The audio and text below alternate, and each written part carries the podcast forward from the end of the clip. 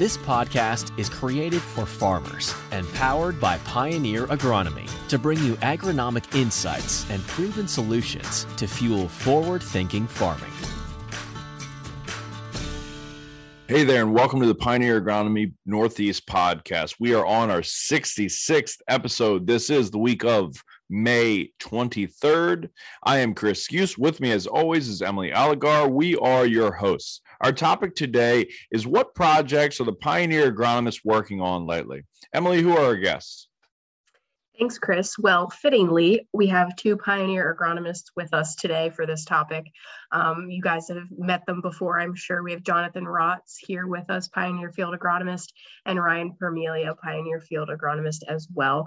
Um, so we'll just have a quick share of your backgrounds. I know you guys have been on here before, but um, Ryan, could you share about your background for anyone who might not have heard you on here before? Yeah, uh, Emily Ryan Permelia, field agronomist. I cover New Jersey and Delmarva um, down to the Bay Bridge Tunnel there, Eastern Shore, Virginia as well too. Um, been with Pioneer a little over three years. Um, Virginia Tech graduate, so glad to be here. Awesome. Well, thanks so much for joining us again, Ryan. Uh, Jonathan, could you share a little bit about yourself? Sure thing. So I've been with Pioneer, I think it's 11 years now. Uh, cover Southeast, South Central Pennsylvania, um, and yeah, just uh, been doing research projects for a long time, both uh, Pioneer and before that extension. So this is kind of the uh, heart and soul of what I do. Awesome. Well, thank you both so much for joining us. We're excited to talk about a topic that Pioneer takes very seriously and and puts a lot of time and effort into. So thank you so much for joining us. Yeah, welcome again to both of you, Jonathan. You said eleven years. It's like, geez, time flies. I think we're go- we're all getting old here means you're um, having fun, right, Chris? that's right. That's right.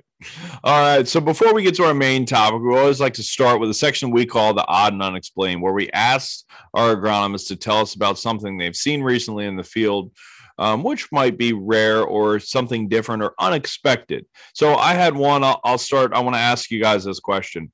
So we've had, um, you know, we had some cooler weather, weather in April um, and now it looks like it's finally going to turn to be hot. But you know, there were there were a fair amount of soybeans planted in April, and a lot of them had seed treatment on it.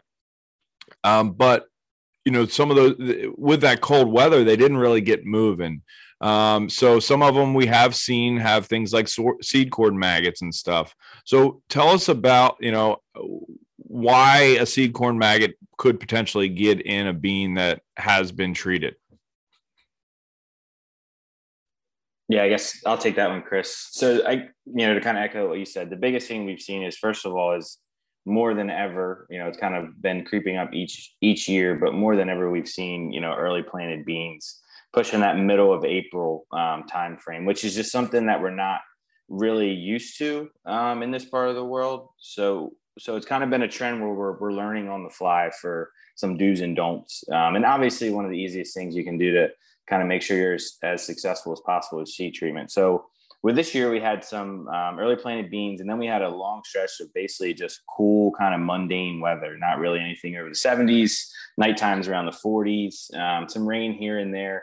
But what we had was we had some beans germinate and then kind of hit the pause button on them. Um, and, and that's almost the worst case scenario in my mind. I'd rather either have that treated soybean sit underneath the ground and uh, be cold enough to where maybe it doesn't really do anything, or have it out of the ground in 10 to 12 days.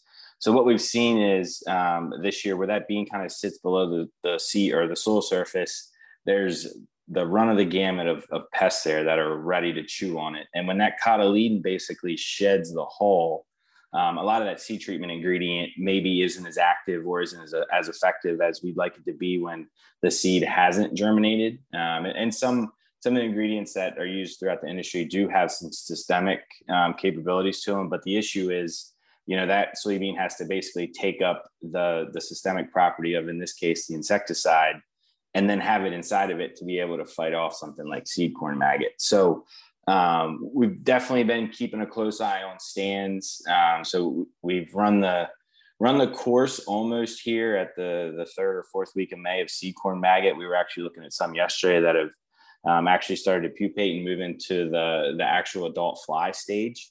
So that's good. Um, that means, you know, if we do have a replant situation, we can kind of hopefully bypass the, the larvae still feeding on them. Um, but what we're really hoping for is a lot of heat in the next three to four days to, to push some of those seedlings that are still hanging out, you know, an eighth of an inch or so below the, the soil surface and get them out of basically harm's way. Um, because now we've also started to see some slugs move in um, and insecticides on seed treatments aren't effective against slugs. Um, so it's a uh, it's a wait and pray and hope the weatherman does you a favor.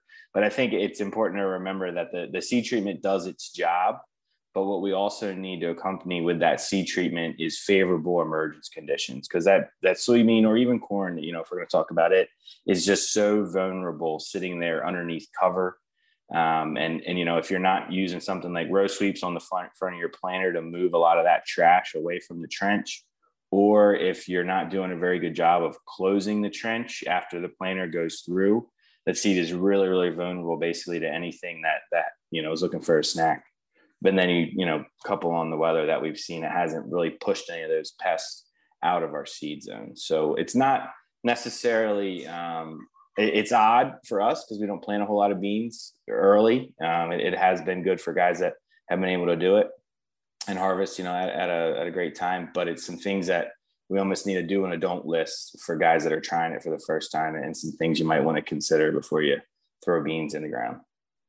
Yeah, no, that those are really good points. I mean, it's definitely, it's almost it is actually essential if you're going to plant beans in April to have them treated um, because they're they could be a lot more susceptible to things and and it takes longer for them to get out of the ground.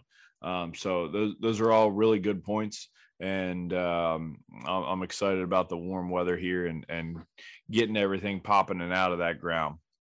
So now we're going to move on to our uh, main topic here, uh, to take a look behind the scenes on, on the Pioneer Agronomist projects that they're working on. So let's start with you, Jonathan. Um, what agronomy projects are you working on for this coming year?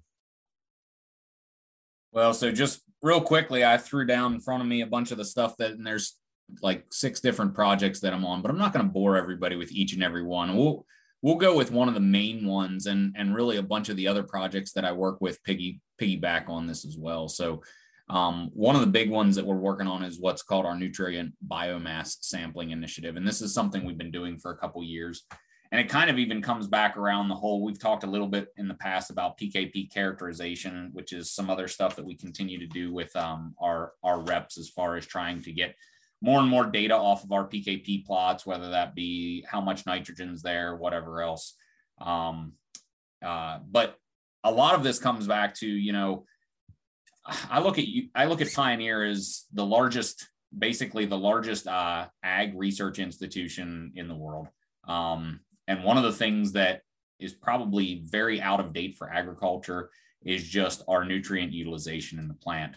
Uh, when you think about the core research that was looking at, you know, how much fertilizer we have to put down, what what really is necessary to create yield, there's a lot of that stuff that's you know well over 40 years old. Um, the crops that we were growing at that point in time, the management that we were doing was worlds different than it is today. Um, just even the yields that we were getting, you know, they would have not never even dreamed about farm averages where their highest yields were and actually much surpassed that. So things like this nutrient biomass sampling, um, we're actually going out at different stages and sampling the entire plant. And most most listeners are probably used to doing some tissue sampling, things like that.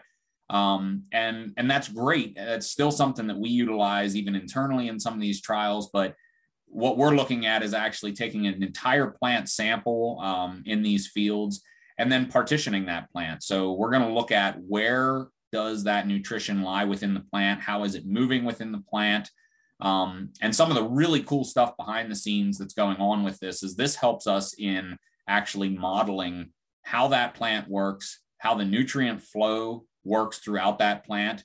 And then obviously all this stuff is correlated to yield at the end. And I'm not the only person doing this, right? This is the other strength of Pioneer is we have individuals across the entire nation who are pulling these samples and you know this humongous data set comes from this i like to tell the guys that i work with this is this is one of the things that just impresses me about Pioneer. You know, I like I said earlier, I came from uh, Penn State Extension before this, so a little bit of a university background as well.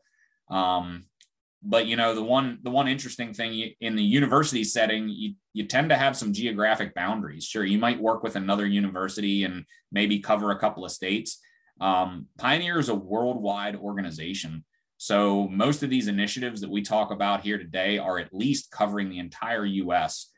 So if I have a really great year and we tend to be really high, we put a bunch of points on that map that are a bunch of high yield and we get to understand that plant under optimum conditions. Yet if somebody, you know, somewhere else has a very poor year, we get to understand that plant in in you know tougher conditions. We do this year after year and we just have an absolutely immense data set.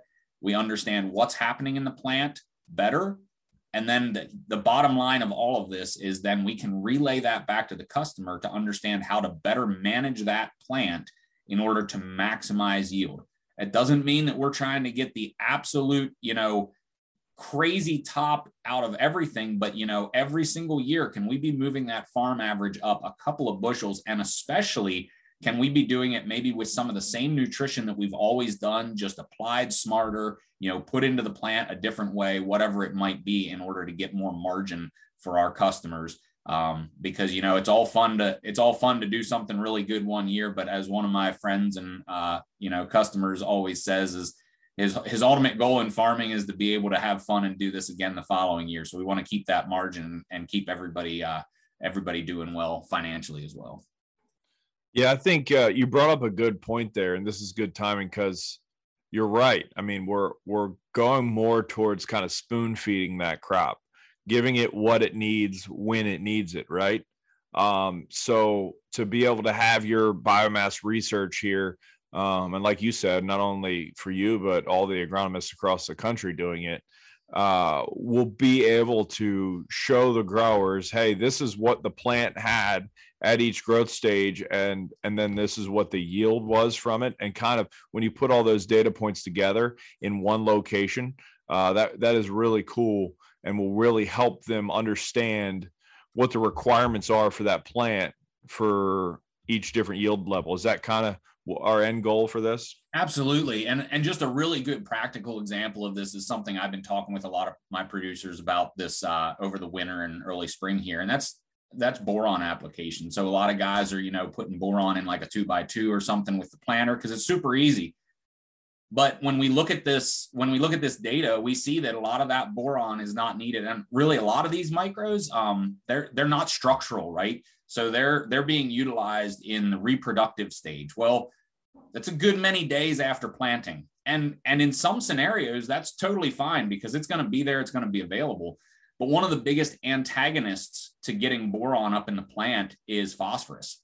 Well, I deal with some guys who are on some extremely high phosphorus soils. And what we don't want to do is have that out there so long that, you know, we might have some binding or just have that less available. So in those scenarios, could we be better taking some of that same money and doing it with, like you said, maybe more of a spoon feeding a, foliar or something down the road and so the more we understand about these things, the more maybe we can take the same dollars that these guys are spending and utilize it in a way that brings more yield off of the same dollar. And that's the that's the ultimate goal.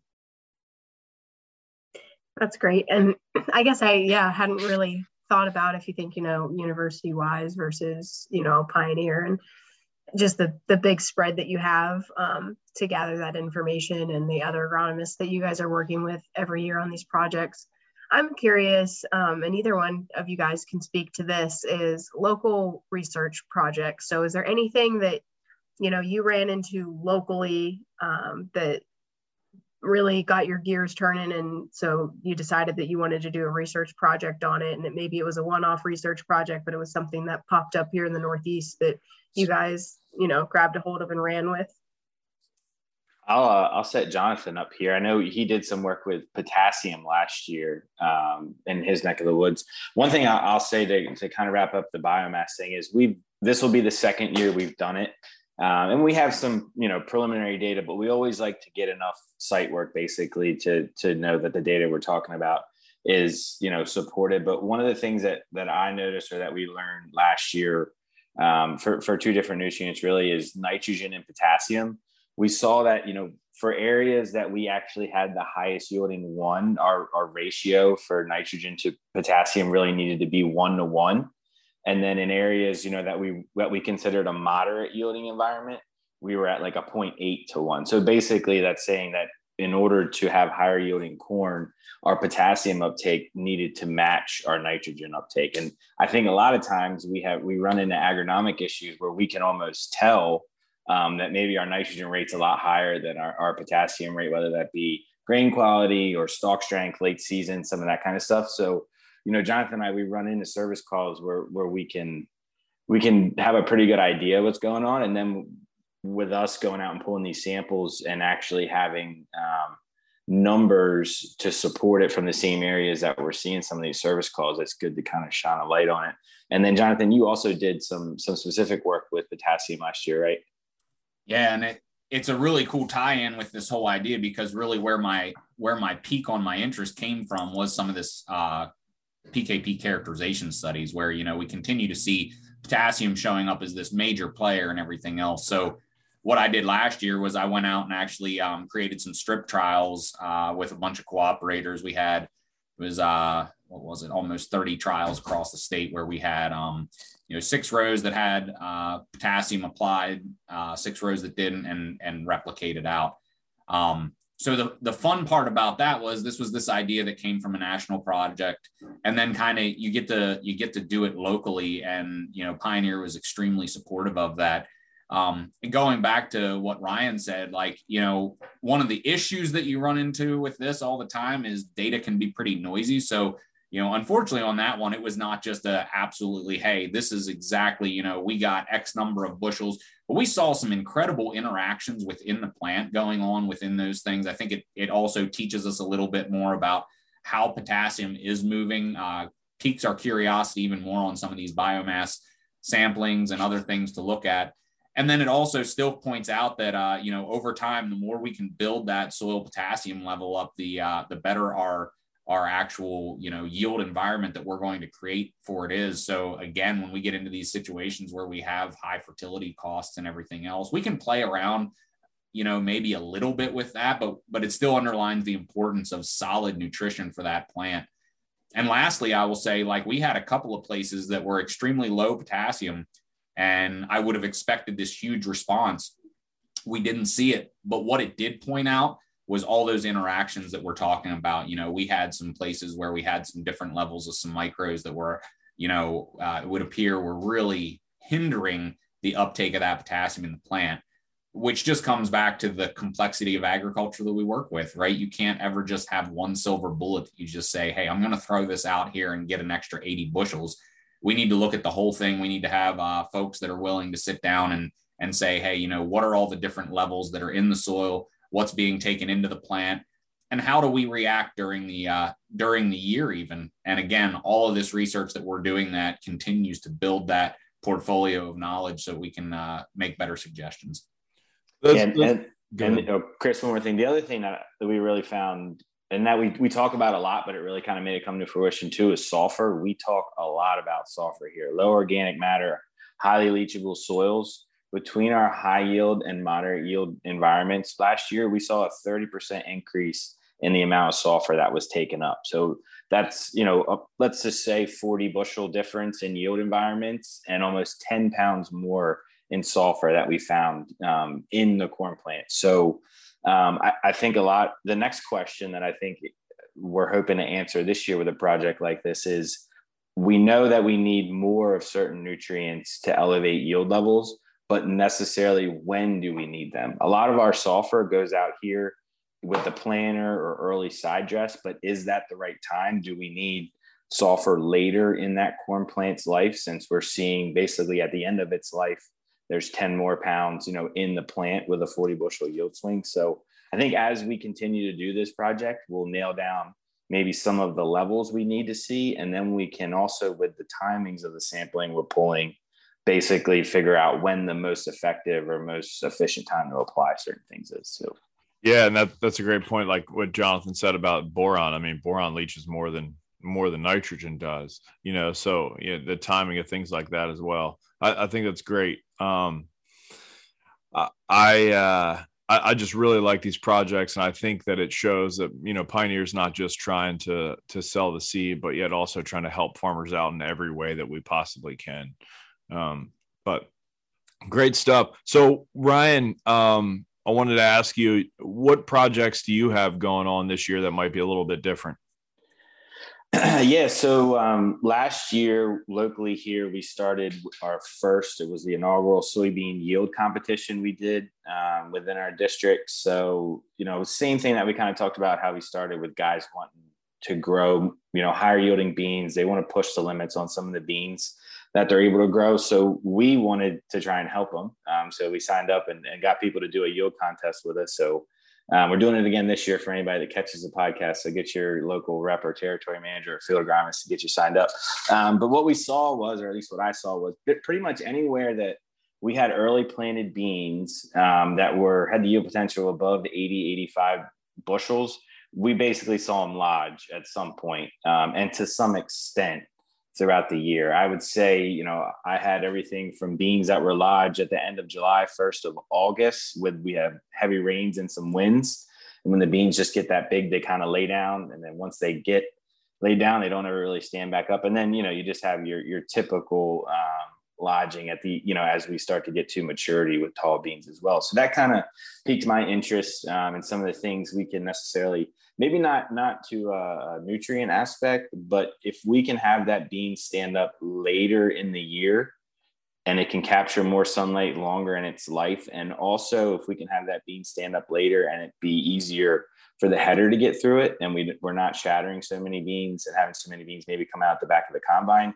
Can we just pick up bushels by making the bean stand better? Is pretty much the question. So for this year, we're gonna um, do some trials using um, some plant growth regulators this year um, at different growth stages. So we're going to work with basically um, three hormones within the plant, and we're going to go out at um, two or three different times and spray over the top foliar and see if we can get the beans to stand up. So basically, we, are going to try to trick the levels um, of, of, a certain couple hormones within the soybean and change the levels of them and see if that can basically um, cause the bean maybe to grow more laterally than vertical. So instead of um, growing up and down, we can get it to go side to side and branch more. And also, the thing is, when we get hot um, here and we, and we actually have high GDU accumulation and we have enough water and we have enough soil fertility, our nodes tend to get extremely, extremely elongated. And when you have that, um, you don't necessarily put as many pods on per plant. Um, so, you know, maybe if we can hit it at some of those times where our soybeans are, are growing vertically really fast. We can shrink some of those nodes, maybe add two or three nodes on per plant, and then therefore pick up a, a couple pods and some more beans and some more yield. So it's going to be interesting to see. Um, I, I, think timing is going to be the the biggest aspect of it. We already have some people using growth regulators in corn, um, at in furrow, and that kind of stuff, and seem to be having some pretty good success with it. Um, but I'm I'm interested in the soybean portion of it because uh, you know it's not it's not a I don't think it's gonna be too hard to get some some beans to stand up. And if we can do that uh, with some of the the lodging issues that we tend to see here, that might be an eight to ten bushel swing. You know, it, just by getting the bean to stand. So we'll uh, we'll have to get back on the podcast in the fall and see how it works out. Yeah, I think that's really interesting. I think all the projects are really interesting, and and we could probably sit here and talk about it all day, or even you know do ten podcasts on the projects that the agronomists are doing um, with the agronomic trials that we have.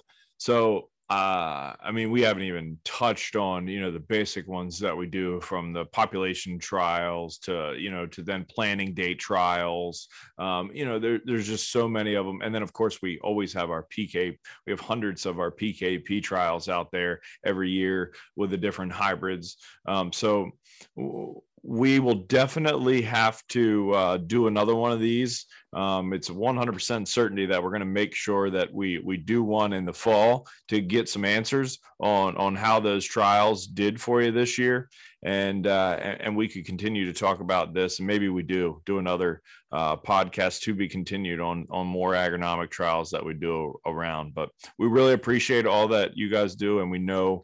Um, we know that our growers do. I would say that um, anybody who is interested in all of the the trials that Pioneer's doing every year, uh, we Pioneer does come out with uh, with an agronomy research book every year um, in the February timeframe. And it, when I say a book, I mean it's a book. Uh, it, it's quite a few pages there of all the different trials that they have. So um, talk to your local rep.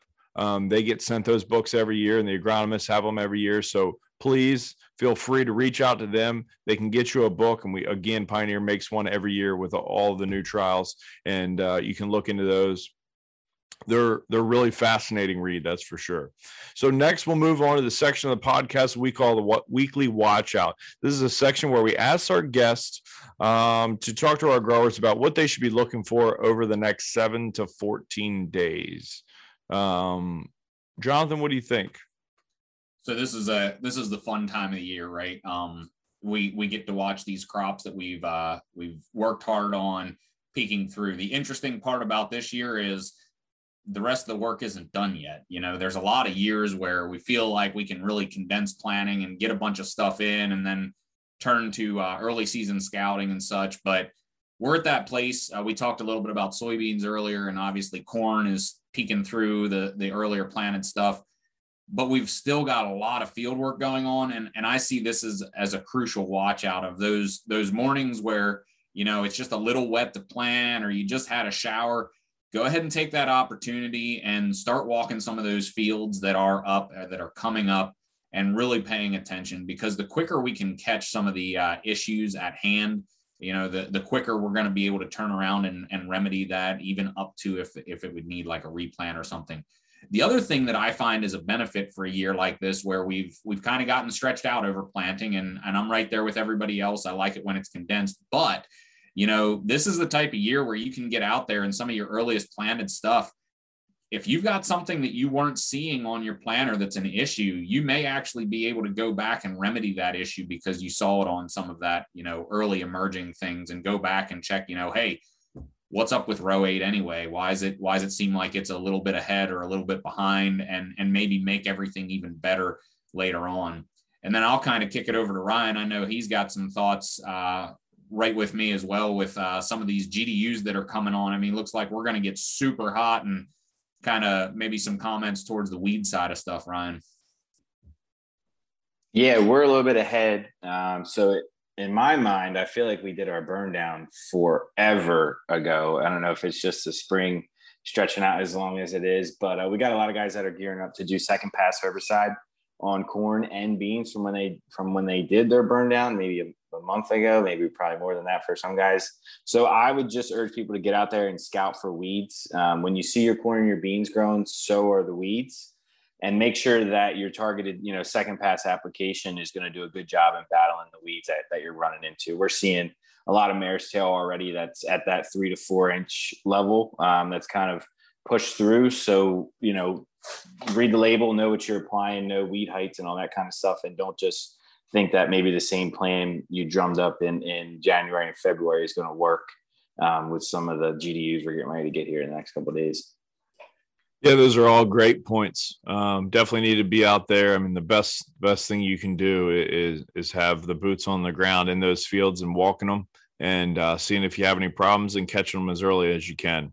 So, thank you all for joining us today on the Pioneer Northeast Agronomy podcast. If you have any questions regarding the current Pioneer Agronomy projects, please contact your local Pioneer rep or your agronomist.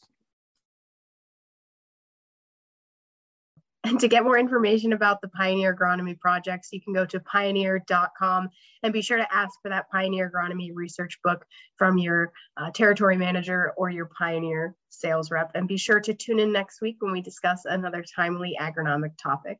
We hope you enjoyed the conversation this week. And don't forget to search Pioneer Agronomy Northeast on your podcast app for more insights and solutions fueled by forward thinking farming.